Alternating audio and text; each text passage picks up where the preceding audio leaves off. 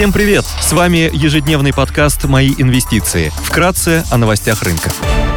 Глобальные рынки. Внешний фон смешанный, фьючерсы на S&P 500 растут на 0,3%, фьючерсы на Евростокс прибавляют 1,6%, Шанхай Композит в небольшом минусе на 0,1%, гонконгский Хэнк Сенг теряет больше процента. Баррель нефти марки Brent стоит 80 долларов, золото торгуется по 1814 долларов за унцию, доходность по десятилетним гособлигациям США составляет 3,7%. 0,71%. Сегодня в США выйдет индекс потребительского доверия от Conference Board.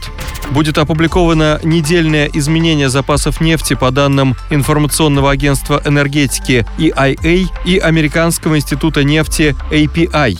В России выйдут данные по производственной инфляции. Корпоративные новости. Среди крупных иностранных эмитентов отчитываются Nike, General Mills и FedEx. Идея дня только для квалифицированных инвесторов.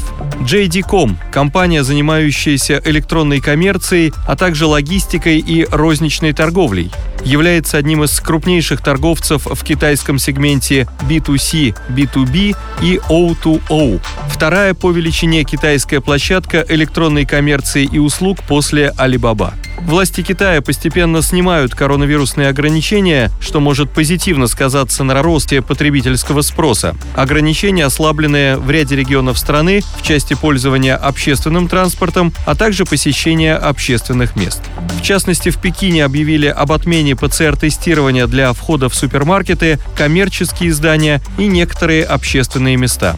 Крупные города, такие как Гуанчжоу и Чэнду, объявили о снятии всех карантинных ограничений.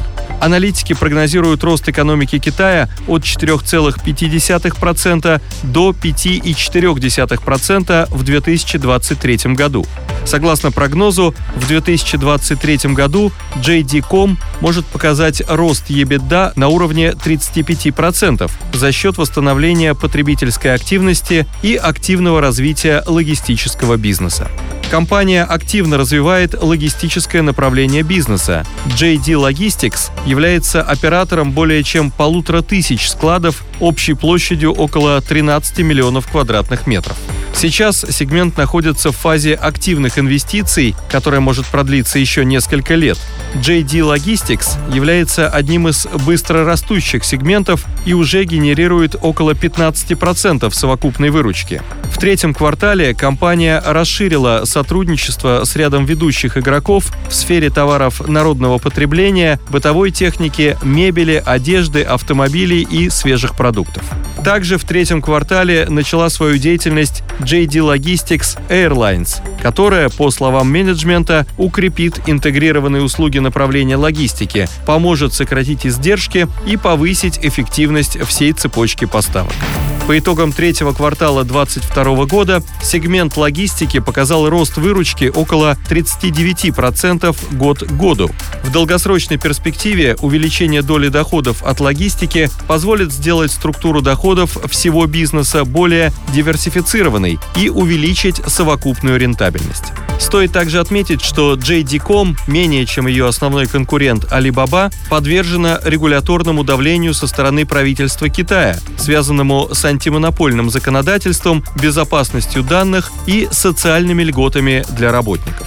Из-за данных ограничений Alibaba вынуждена отказываться от монопольной позиции в части китайских регионов, что положительно влияет на возможность JD.com нарастить долю рынка.